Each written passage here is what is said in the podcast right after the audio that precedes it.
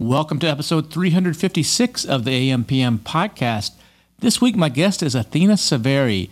She's a community builder, a leader of a lot of Amazon sellers and a group that she co-founded, the founder of the China Magic Trip, as well as a bunch of other stuff. We're going to be talking about the importance of building community, about getting out there and meeting other sellers, and what are some of the key characteristics that it takes to succeed in this business. Enjoy this episode. Welcome to the A M P M podcast. Welcome to the A M P M podcast. We explore opportunities in e-commerce. We dream big and we discover what's working right now. Plus, plus, this is the podcast where money never sleeps. Working around the clock in the A M and the P M. Are you ready for today's episode? I said, I said are, are you, you ready? Ready. Let's do this. Let's do this. Here's your host, Here's your host. Kevin King. Ke- Ke- Ke- Kevin King. Athena Severi, how are you doing? The Queen of Amazon is here on the A M P M podcast. How are you? I am so extremely excited to be here and to be talking to you, the one and only Kevin King. And we go back. When did, I was trying to think the other day, it's like, when, how long have I known you? I think it was like, was it twenty fifteen or twenty sixteen? It's around there. It's been a while. It's been a journey. Yeah, we, we go back to the old days of uh, F B A and, and all that kind of stuff. For sure. Let's talk about what, where you came from before you started doing this Amazon. I, I think, weren't you in like medical sales, or you're, you're like some top like A, A-level saleswoman somewhere, like just crushing it or something, weren't you, uh, before you actually pivoted over to this uh, Amazon stuff? Well, to be fair, um, I grew up in Los Angeles, and I was, uh, my parents are both artists, and I actually started off my career working with artists and celebrities and helping consult their careers and building beautiful red carpet events and seminars and all kinds of things back in like the day. And so then I started working with physical therapists and doctors. I've worked with automotive industry. I've worked with all different industries. And the common thread was always something having to do with building community and helping people achieve their goals really as entrepreneurs or as artists. And so that was when you were like, what, eighteen, nineteen, twenty years old? Mm-hmm. You you were already doing like a, like event planning, community building type of stuff. Yeah, so I would help artists, and one of the really interesting things that I figured out early on, and this kind of ties into the theme of what I think we're going to talk about, is that in Hollywood, a lot of the people that would put on, you know, seminars or coaching and things like that were people who had never actually made it as artists, right? And I always thought that was crazy. So when I would get involved, I would actually bring through working actors, casting directors, musicians, people who are like A and B list celebrities that would come through and actually talk to these people, the next generation of artists, on how to actually succeed in their careers. So I had a lot of fun with that. It was crazy times. It was so much fun. But, you know, when, when I got pregnant with my son, I couldn't really do the hours or, you know, the parties and the things anymore. So I had to move away from that. So was this like in person? When you're saying webinars, was this online back then, or was this yeah, more this like in person, in person, like seminars and events and red carpet? And that's where I learned the art of really, you know, taking care of people and creating experiences. I would work with dignitaries and some of the top names in the world. So what led you to pivot out of doing some of that into more of this uh, physical products uh, space? So I ended up getting a normal job so I could have different hours just because I got pregnant with my first son. And one of the things I really struggled with was that balance between my career and being a mom. You know, they told me that I would have six weeks off of work and that I'd have to come right back. And I was like over my dead body. And at the time, it really wasn't a thing to work from home. And so I'd bring him in the office. I had a corner office and I made that my daycare. But when he got too old to, to bring him in that way, you know, I, I really just struggled for the balance. So I was always looking for something that I could do from home or do, you know, outside of what a normal business would be like. And uh, Ari and Chelsea Cohen, you know them, they're, they're friends of ours, uh, had actually discovered Amazing, and they had done their course and they were quitting their jobs. And Ari and I worked together. Together, and he said, "Hey, you should check out this Amazon thing. I'm selling kitchen products, and that's how I'm, you know, quitting my full-time job." And I literally laughed out loud. I was like, "Wait, you're selling kitchen products on Amazon, and you're quitting your six-figure job? Whatever that is, give me a piece of that." And so that's literally how I found out about Amazon. So you did the event, the the celebrity uh, events, and and helping them do all that kind of stuff, and then you did that's the I guess the sales job that you did for a little while. That yeah, I worked then, with a, I, I I did business development in the automotive space, and also with with doctors and physical therapists. So I would create communities, events, seminars, and things like that for all different industries.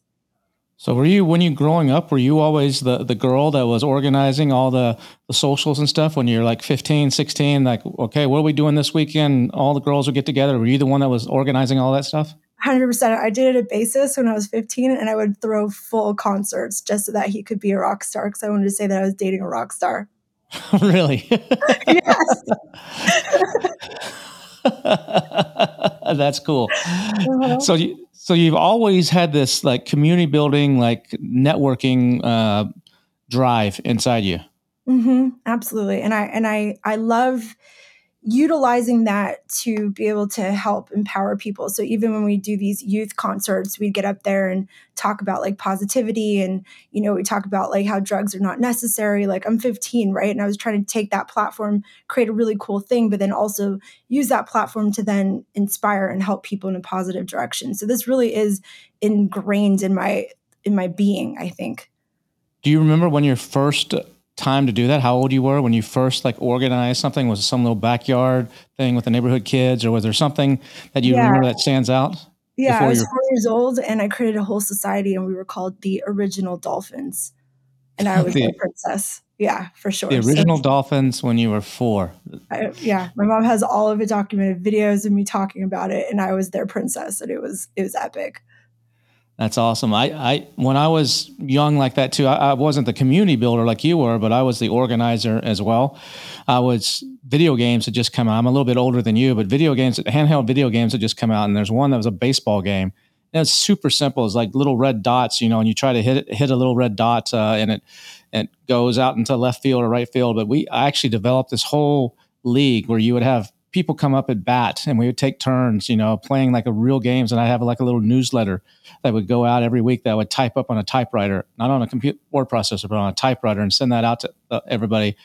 So uh, I, I understand, I, I empathize with what you, what you were doing. I, I completely get it. Um, it's funny how those little things that you do when you're a child evolve into who you become as an adult. Absolutely. And I think the power of collective contribution and experience and that kind of thing is really something that I learned early on.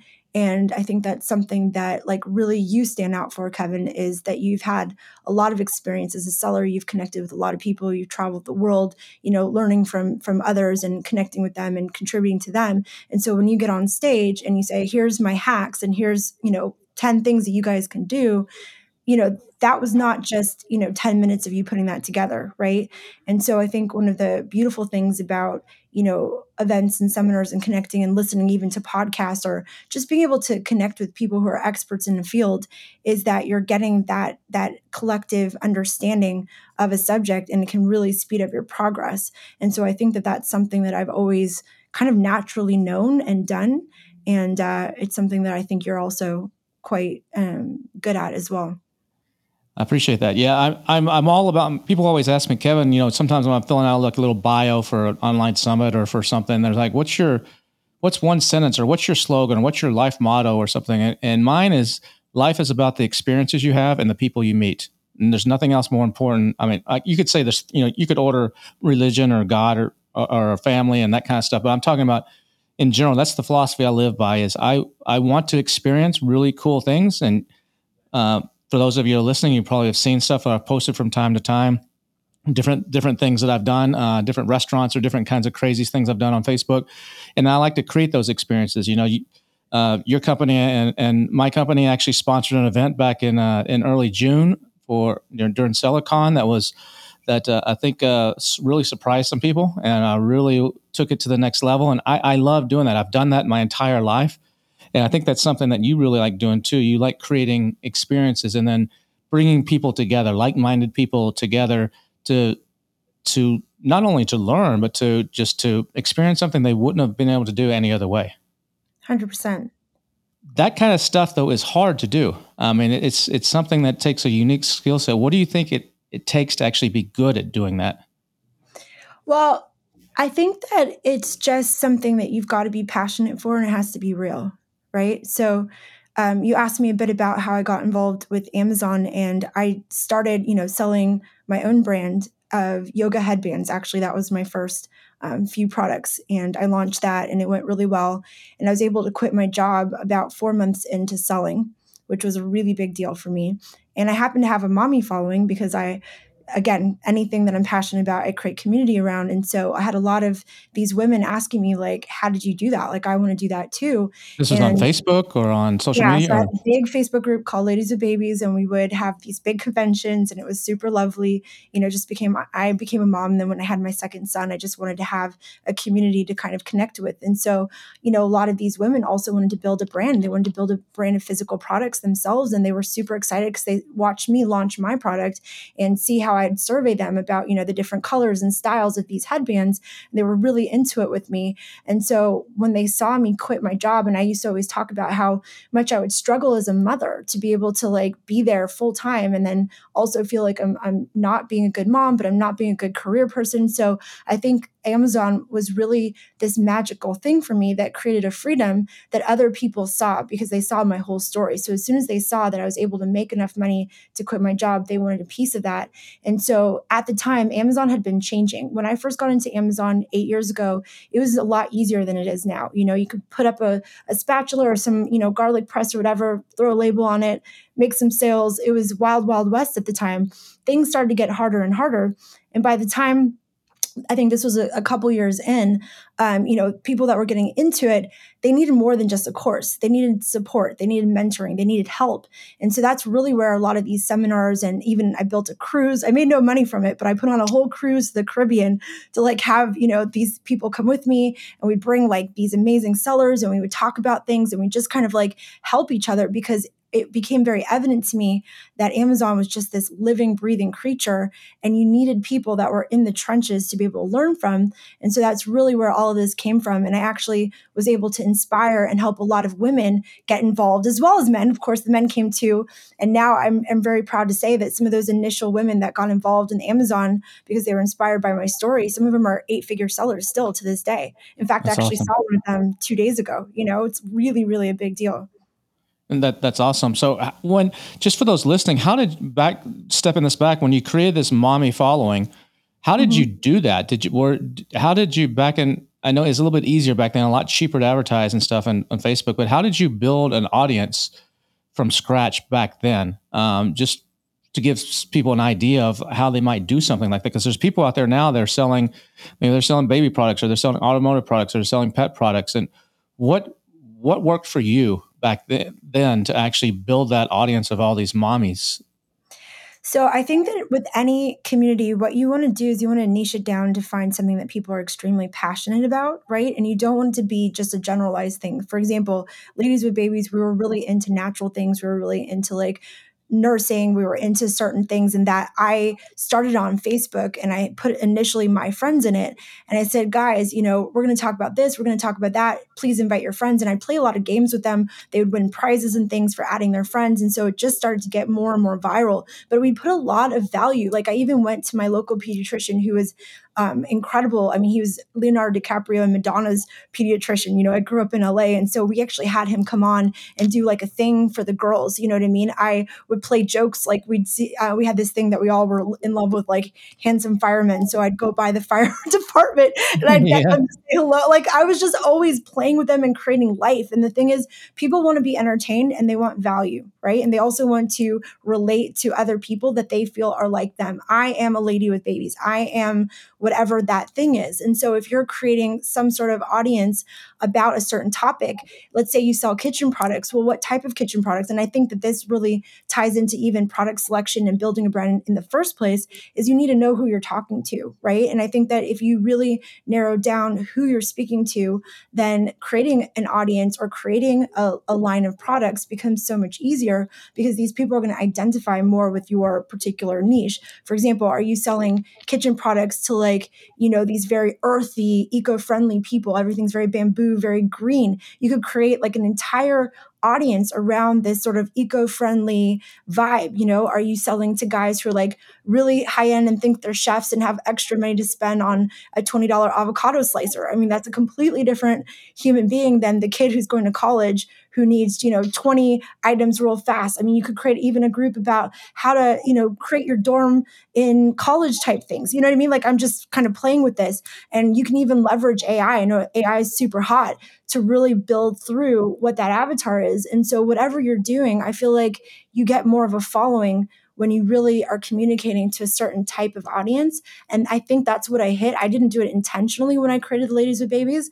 What I was, the avatar that I was creating, right? I was the kind of obsessive mom. I was the one that was doing, you know, the baby wearing and all this stuff at the time. And so I was attracting people like myself, but you could play with that. I could literally, I know nothing about golf. I could create a community all about golf just by inspiring the exact same thing.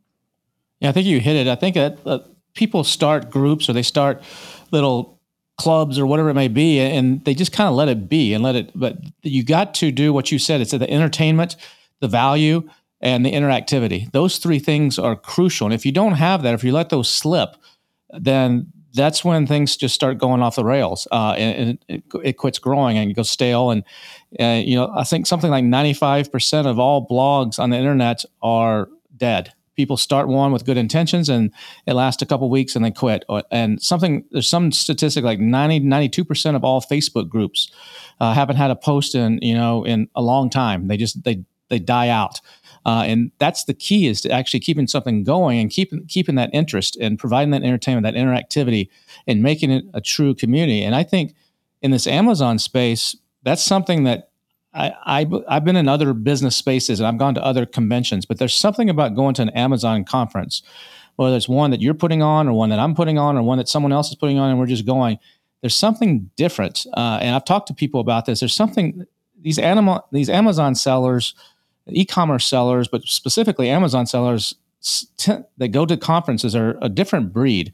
And I don't know if that's because it's been cultivated because of people doing this entertainment and interactivity, like people like yourself and some some of the others, um, or if it's something that just is naturally in us as entrepreneurs. But when we go to these conferences, we're going to learn, but there's a lot of freaking partying going on, a lot of fun stuff going on that, yeah, if I go to some Adobe conference, you know, they have a cocktail hour or a welcome party, but you're not seeing people renting out clubs and and doing all this crazy stuff. And maybe that's because Amazon sellers, they have more money, uh, or I don't know. But uh, what do you think that is? That's cult- do you agree with me? Number one, and do you, what do you think that is? That's that's cultivated this.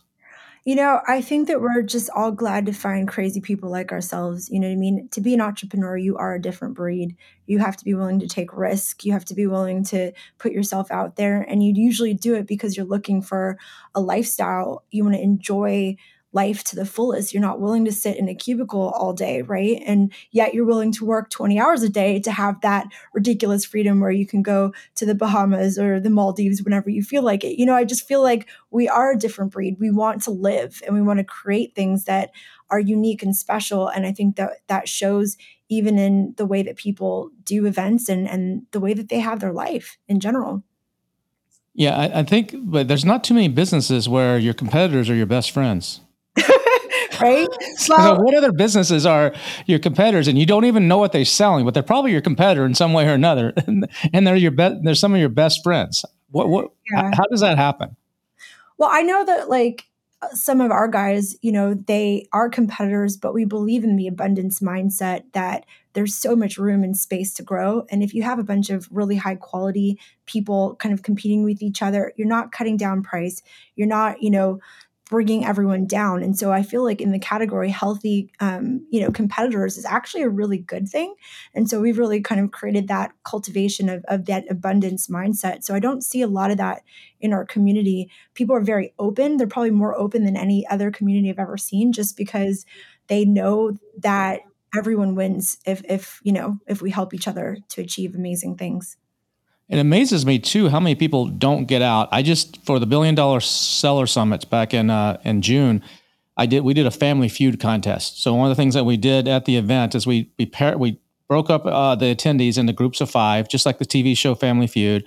I played Steve Harvey, you know, and uh, and we had them answer questions, and the questions were were gathered from my audience. So I went, I sent out email out to, I didn't send it to everybody in my audience, but to a certain number of my audience, because I need, you know, the thing is one hundred people were polled, you know, that's how it works. And you you try to guess what the answers are and you get points based on that. And one of the questions was in there was, well, what what are some of your favorite conferences, Amazon or e-com conferences that you've been to? Mm-hmm. And if you haven't been to any, type none. And I was shocked.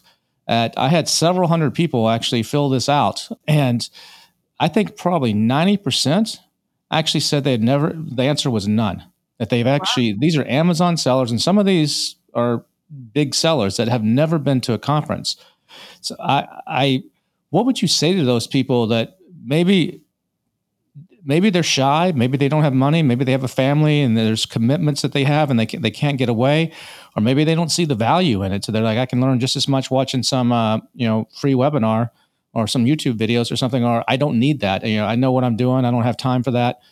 What would you say to those people that they're missing out on by not coming to joining either a group, like you have a group, others have a group, or at least coming, if they don't join some sort of group, uh, at least coming to, Uh, some some events? Yeah. So as Tony Robbins says, proximity is power. If you get in a room with someone that has ten years of experience, one conversation can literally save you that entire amount of time, right? And you don't get that same level of conversation, trust, and openness virtually. When you're in person and when you're having these experiences with people, it really changes the way that they interact with each other. And this comes from years and years. I mean, yourself as well, traveling all over the world, seeing events and, and connecting with thousands of people. I see it in front of my eyes all the time. It's that one conversation can literally change everything. And you never know who you're going to meet, where that's going to lead. I met my business partner at an event. I've met my closest friends at events.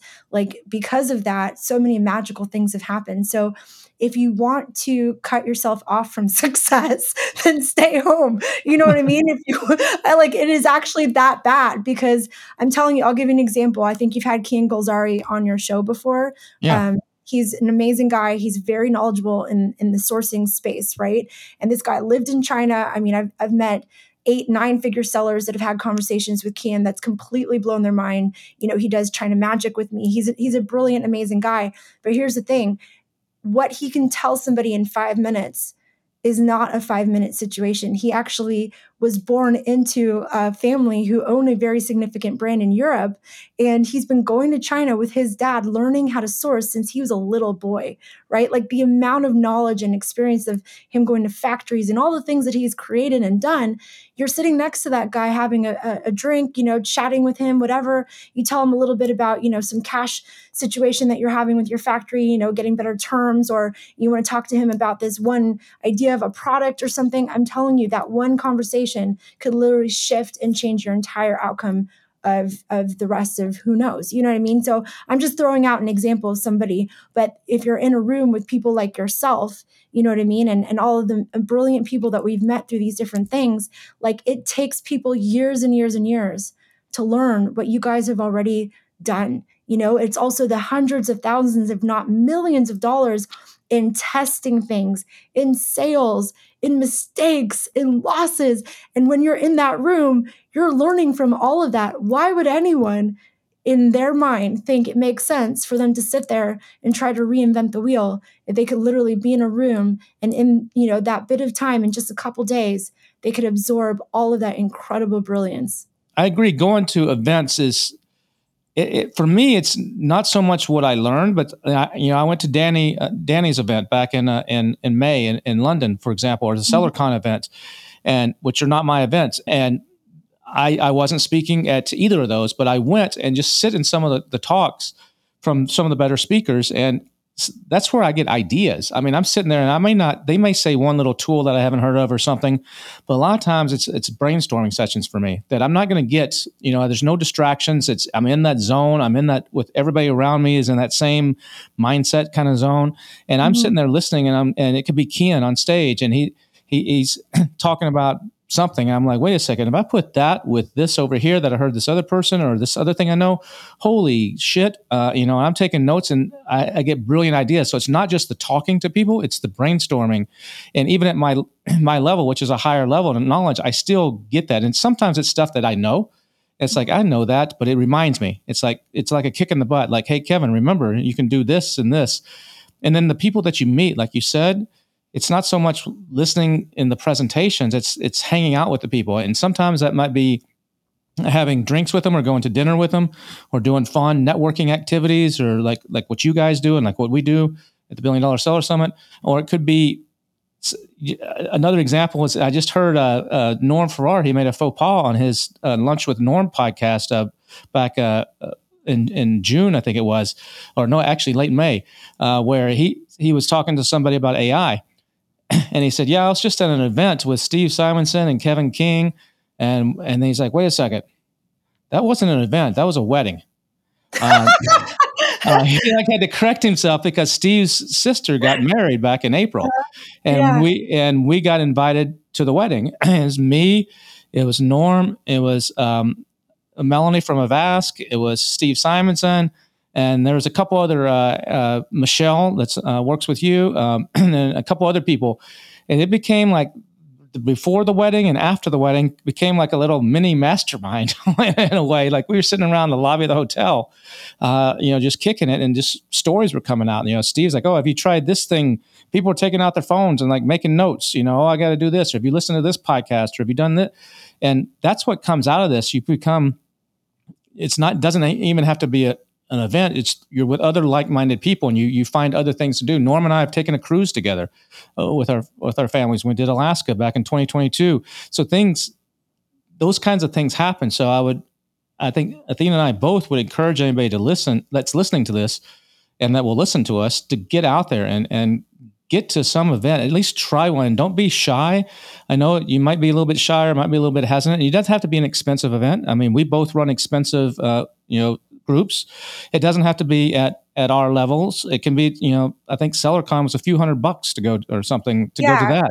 We do free meetups all over the world. So, you know, you can go, you can find a local meetup, any meetup that has Amazon sellers. You can go to events, you can do all these things. But I think another part of this, Kevin, that I forgot to mention is that it's also very helpful to be around people who've accomplished what you want to accomplish, because you can start to pay attention to the patterns of how they do things. How quickly do they launch products? How do they think? What do they do? You know, paying attention to how successful people interact is really, really important. And I remember when I first started selling on Amazon, I made so many mistakes. You know, I tried to do the photos myself. I didn't hire a professional. I tried to, you know, do all kinds of things. I made really bad, you know, decisions because I didn't have anyone around me that I could ask questions to. And I think that when you get to know people at events and you get that personal relationship with them, it really makes a big difference. And having mentorship to me is everything. Like I'm encouraging my kids, you know, to learn from people who are successful, because they're going to learn more from that than they ever would a textbook, you know? So I think it's really important to be out there and meeting people. Yeah. I mean, you're the co-founder of a big group, Titan, which is a big mm-hmm. group and most, most people know. And your other co-founder, Dan, is one of the sharpest people in the space. I don't know how you were able to, to hook up with him, but that guy, he's been, he could sell ice to Eskimos. I mean, that that that, that guy is is been doing this for a long time and a super super smart guy.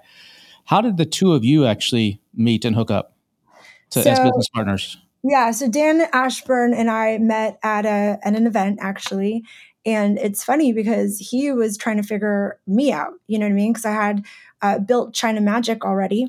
And um, I had actually invited him to come on my trip as a guest speaker. And so when we were there, like I'm really good at community. I'm great at events. I'm great at all these things. And he's really good at strategy and he's really good at systemizing things. We were able to combine his skill set and my skill set. And what we created there had never really been done before, because he's really good at like the systems and strategies and things like that. And I'm really good at the community building and events and really the, the way that our brains um, kind of interact, we were able to do something that was just straight magic. And so China Magic went from being a great event to something that I never experienced before. And that's really why Dan and I decided to work together, was just seeing ourselves in action and how we're able to to do what we do.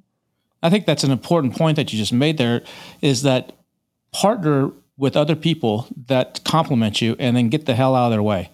Yes. I, I mean, that's, people always ask me, Kevin, how you have, I have eight different businesses around Amazon, you know, from, from what I do, and eight different sources, I guess, of money, you could say, uh, uh, that are related to Amazon. And people are like, how, how many, how many people are on your team? I say zero. I don't have any. They're like, what? You, uh, that's, and I say, I partner smart. And I think that's something that you can get by, back to going to the convent, these events. I would have never met these people that I partner with, like Norm, with like Steve, with like some of the guys that I have a partnership with, one of our, our, our big companies that does pet sustainability stuff. I met them at an event in, in Hong Kong, um, uh-huh. you know, and, and you met Dan at, you know, at an event. Uh, so it, you wouldn't yeah. have, things wouldn't have happened. All these guys at events. Like I, I, I've met you at an event. I met, you know, uh, Dan at the event. I met all of my my main guys that I've connected with over the years at events. And I think it's a beautiful way to find a, a great thing. And just for the record, Dan is extremely lucky that he connected with me, Kevin, just to make sure we're doing this. No, it goes one hundred percent both ways. It goes it, it, it goes both ways. You said no, it.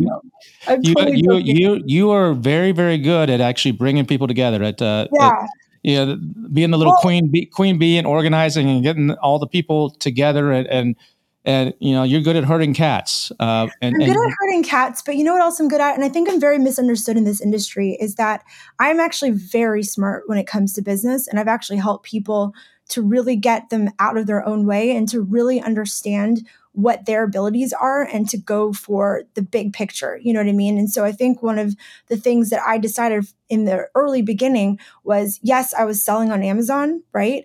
I made enough to be able to quit my full-time job. So it was like I was a seller, but I always knew this is not my top skill set. And I think what you were saying about partnering is really true. Figure out what you're best at and find a partner or delegate or hire the things that you're not good at, right? Because I had this really interesting conversation with a guy who's actually a nine-figure seller. And he said, Athena, you know, you really need to do this thing, like this thing that you do with people. And I was like, well, you know, I'm not a million dollar seller yet. Do you think that they're going to listen to me? And he said, they're going to listen to you because you're real and because you are who you are. And so I've never in this entire time pretended to be the guru or to be the one who's that technical skill set. What I'm amazing at is finding people like you've been on my stage, right? I got to mm-hmm. meet you at an event. I thought you were brilliant. I invited you to China Magic to come speak at, you know, my events, because what I'm really good at is finding talent and bringing it through and helping them to have the purpose to truly help others. And I think that it's really important that when you create an event or you go to an event or you, you know, try to find a community, that you want to be around people that are genuine and that want to help you for really the sake of helping. And I've seen you at events, you know, you're, it's late at night, somebody comes up to you, hey, Kevin, I just had a quick question. And you're always, you know, open and willing to help people. And that's really the kind of people that I like to surround myself with, are the givers. They're the ones that have that golden rule of, you know, wanting to treat others the way they'd want to be treated. And they're not the people, because I did see this, and this is part of why I created my own events. There are some people that would get on stage and then they'd go in the hallway and they'd avoid eye contact and try to get backstage as soon as possible to not be out there helping and creating that environment. And so I think it's just really, really special to, to meet people who are successful and who also want others to succeed. And I think that's who I've been able to surround myself with. And for that, I'm quite grateful. Walk me through how China Magic was born. What? How did that... That because for those of you who don't know, uh, Athena started China Magic. It's a it had to be put on pause briefly during uh, COVID, but it's it's back again now.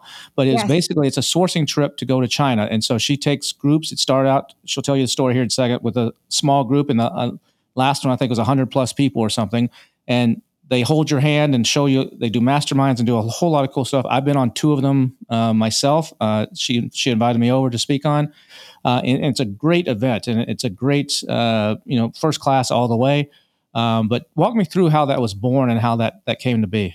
Sure, thank you, Kevin. So my headbands were always complicated in terms of sizing, textures, colors, and different things. And when I would, you know, try to get a sample or want to change something, it would take forever. So I actually was at an event as a seller wanting to go to China myself to solve my sourcing issues, and also because I wanted to get more products for my brand, right?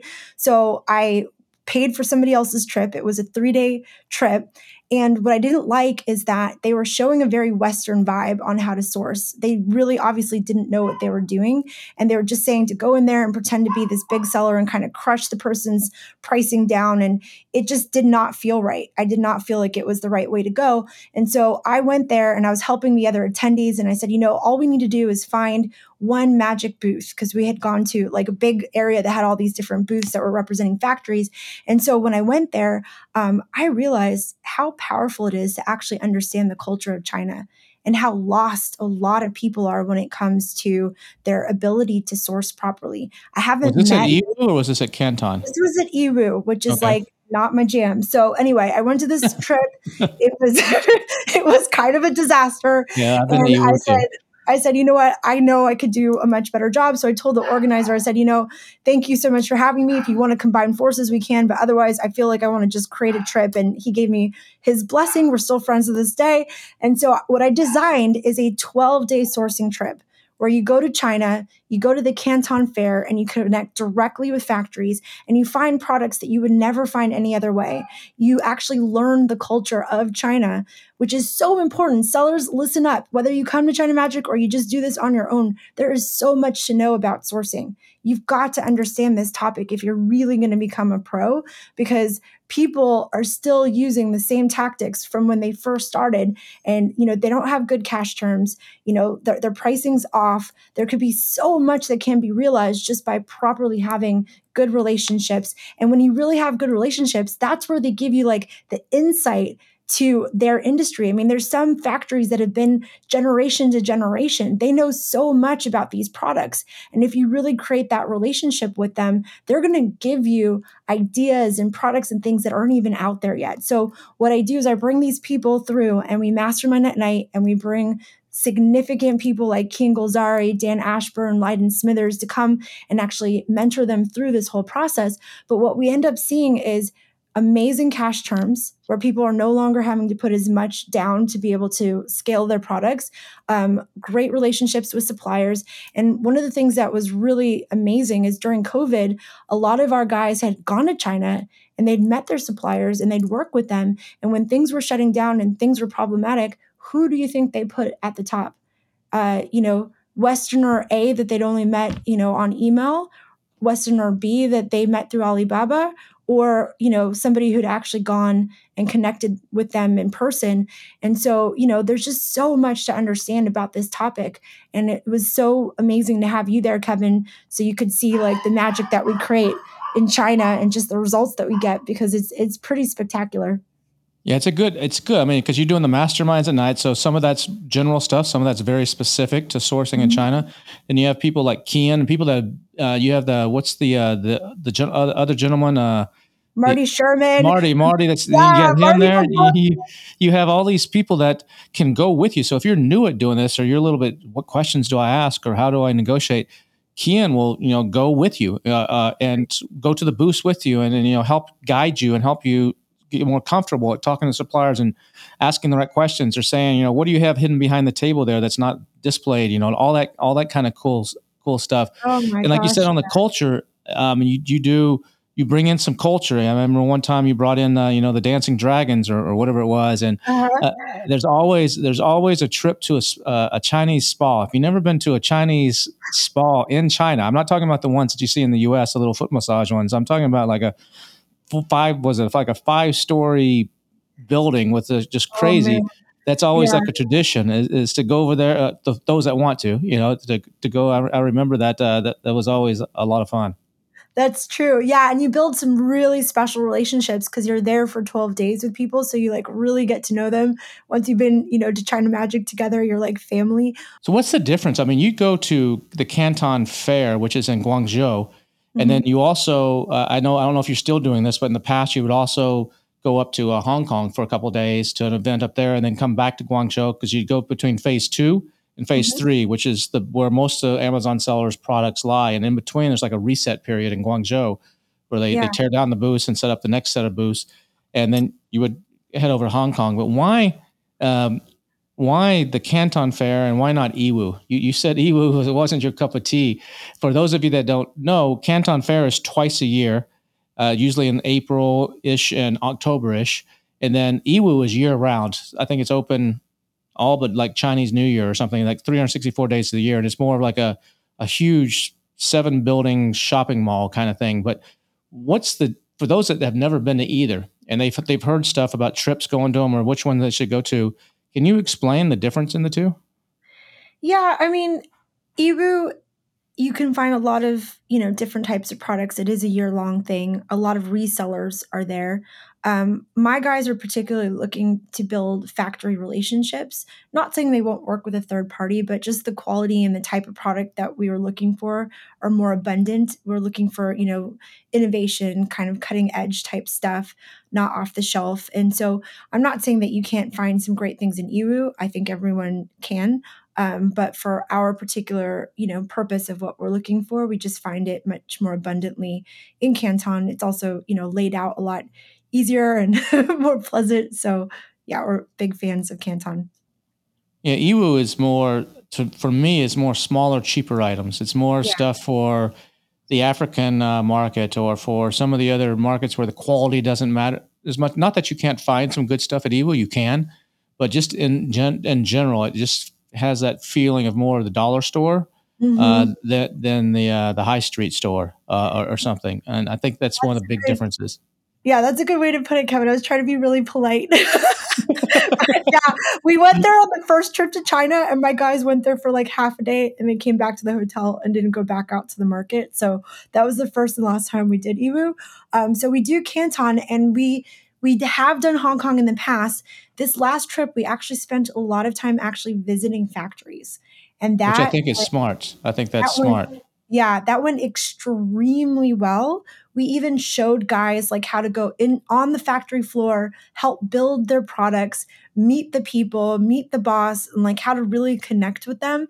And then afterwards, you know, how, having dinner and just the way that they talk about the future and the partnership and the creation of, of all of this, the types of, you know, negotiations that they were having after the fact were absolutely phenomenal. So I think a lot of the real business happens when you're there, you know, in the factory, hands-on, and they really saw and, and felt the respect. You know, people would bring gifts and things to the kids. Like it was, it was like a whole thing, you know, and by the end of it, I mean, you really have a special relationship with your, with your partner instead of it being like a supplier, supplyee type vibe. It's like, we're in this together. We're creating this brand together, and you just get a completely different level of quality, service, and price when you do it that way.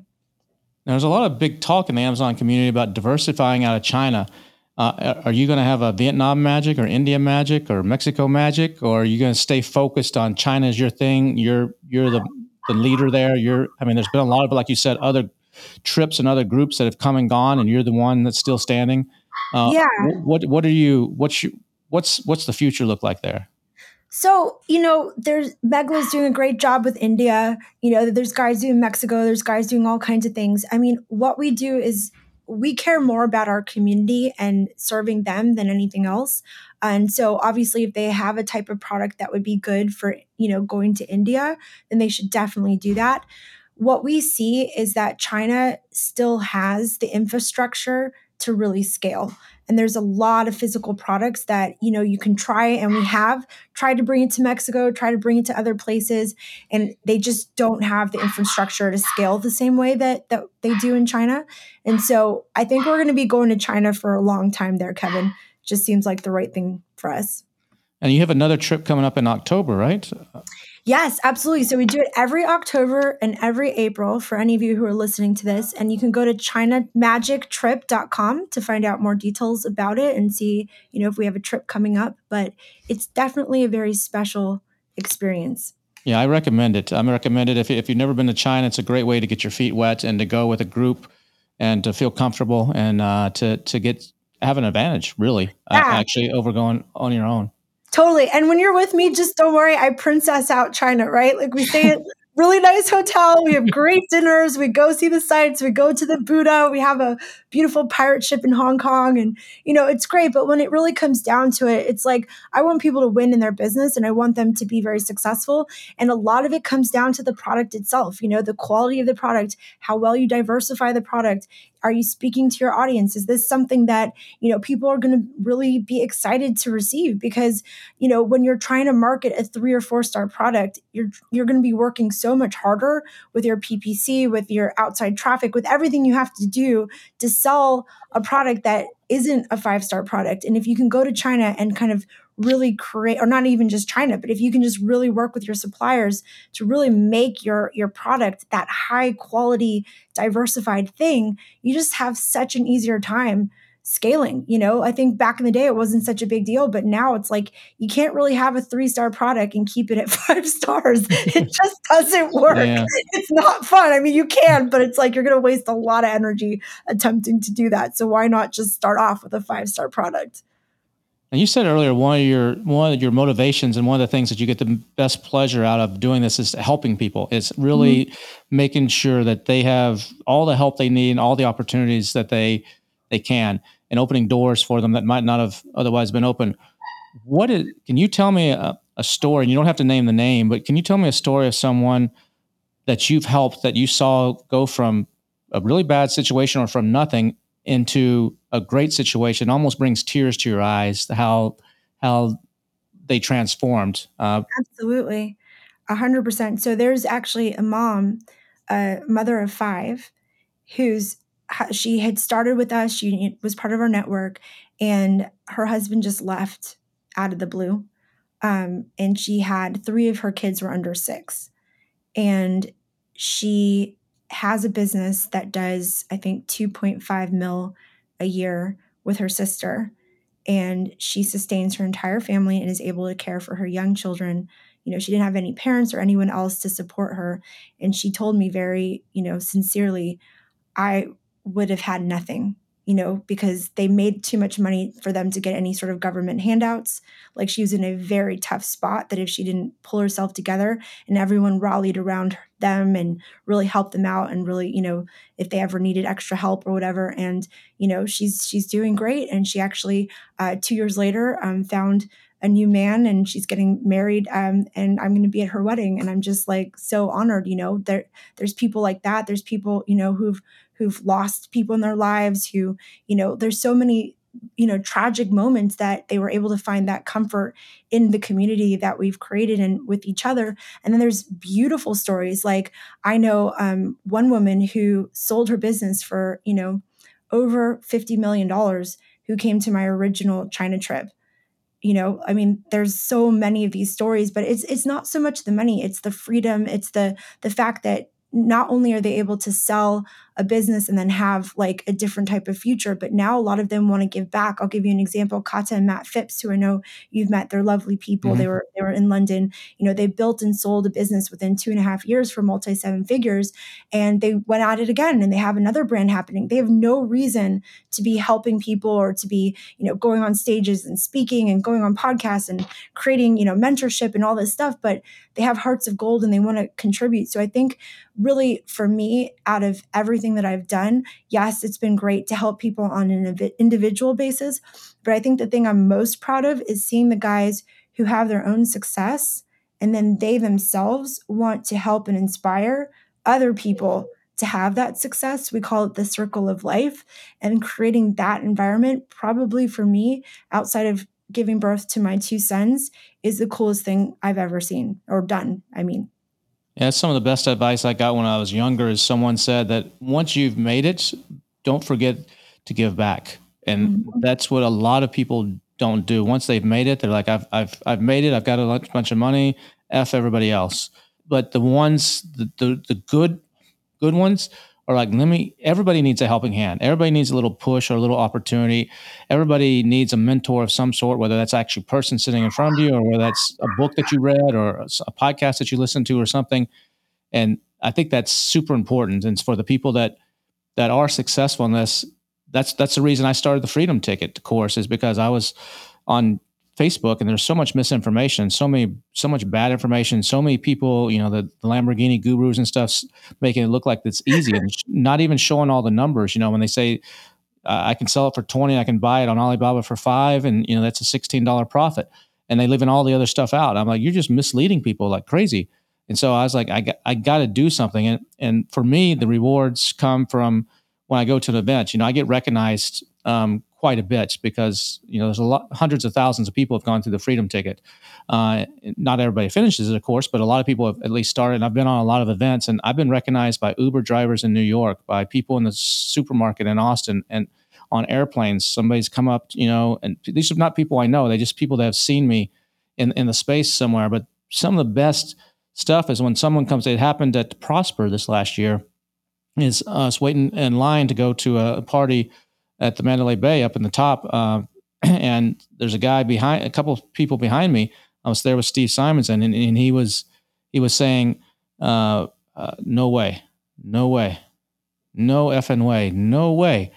And I'm like, "What the hell? What's going on?" There's commotion behind me. I turn around, the dude's looking straight at me, and he's like, "Kevin King." I'm like, uh. You work for the I R S, the F B I? What, did I do something? No, I'm just kidding. Um, but but he's like, Kevin King, I cannot believe uh, it's you. And he said, I took your course four years ago or something like that. And when I first got into Amazon, and now my company's doing fifty million dollars. And so and that's not because of me. Um, but what I like to do is I, I like to give people the foundation, let people think on their own. And I'm not going to say, here's the ten steps to actually how does how to make money on Amazon. It's like, this is what you need to know. Now go put together that knowledge and do it on your for yourself.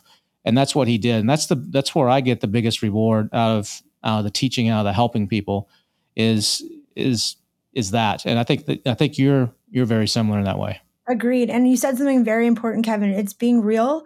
It's putting it all out there. I think there's one thing that's very important is that like people need to actually understand what it takes to build this business.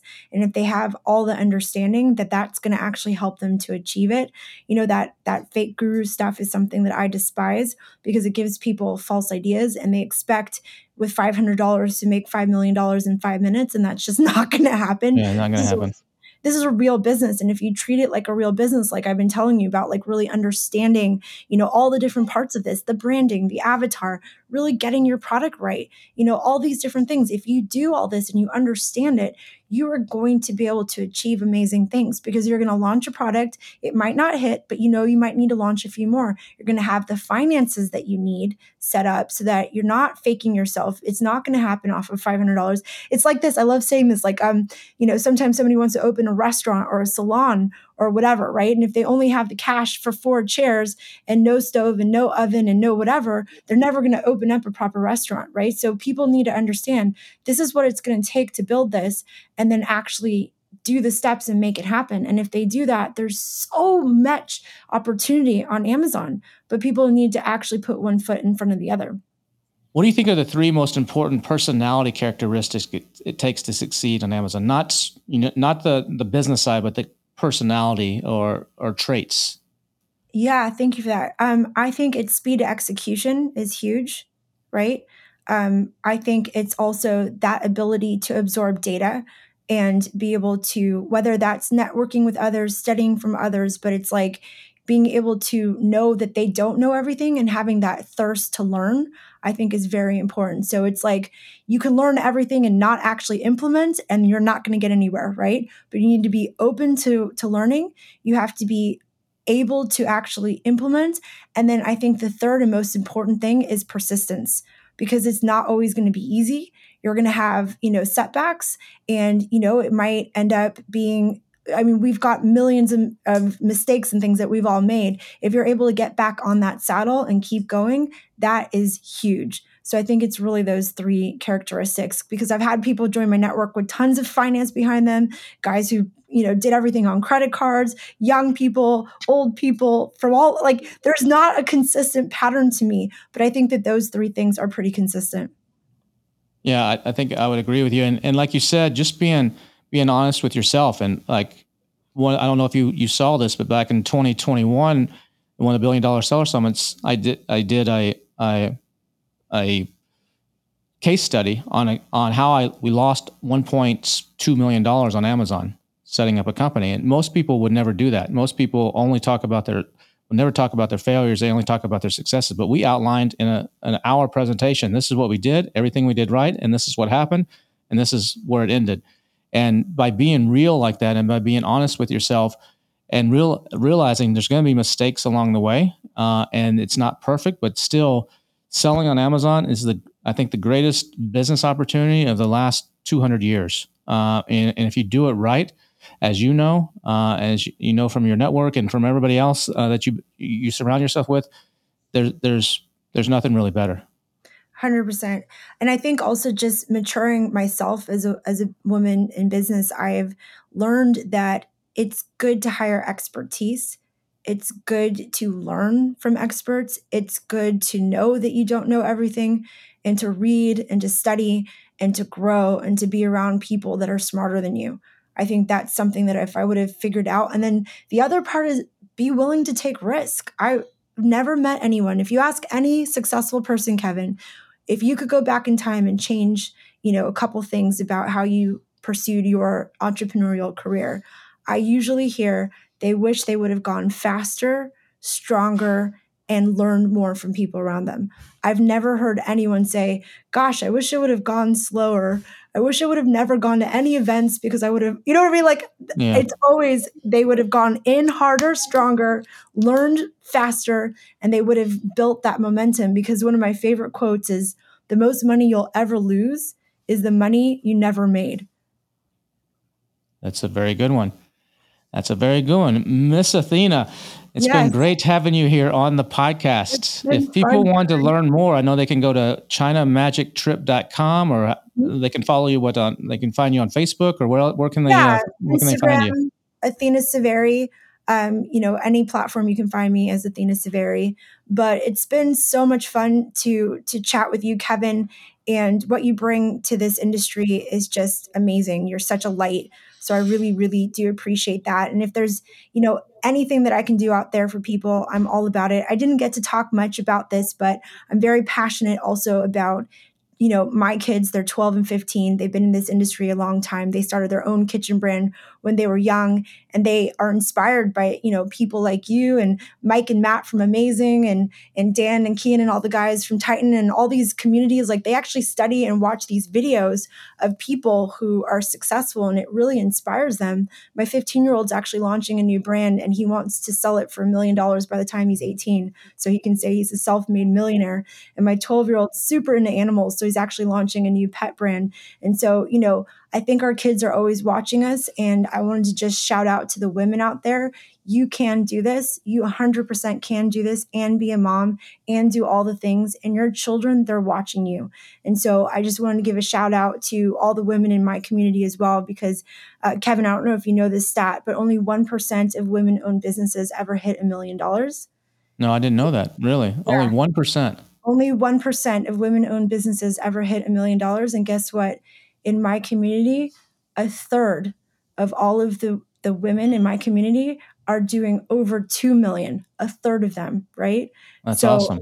I am so proud of, you know, having kind of created a bit of a movement in this whole women industry, and uh, showing people that you can do it all. You can be a business person. You can also be a mom. You can be feminine and strong all at the same time. And that's something I'm very proud of.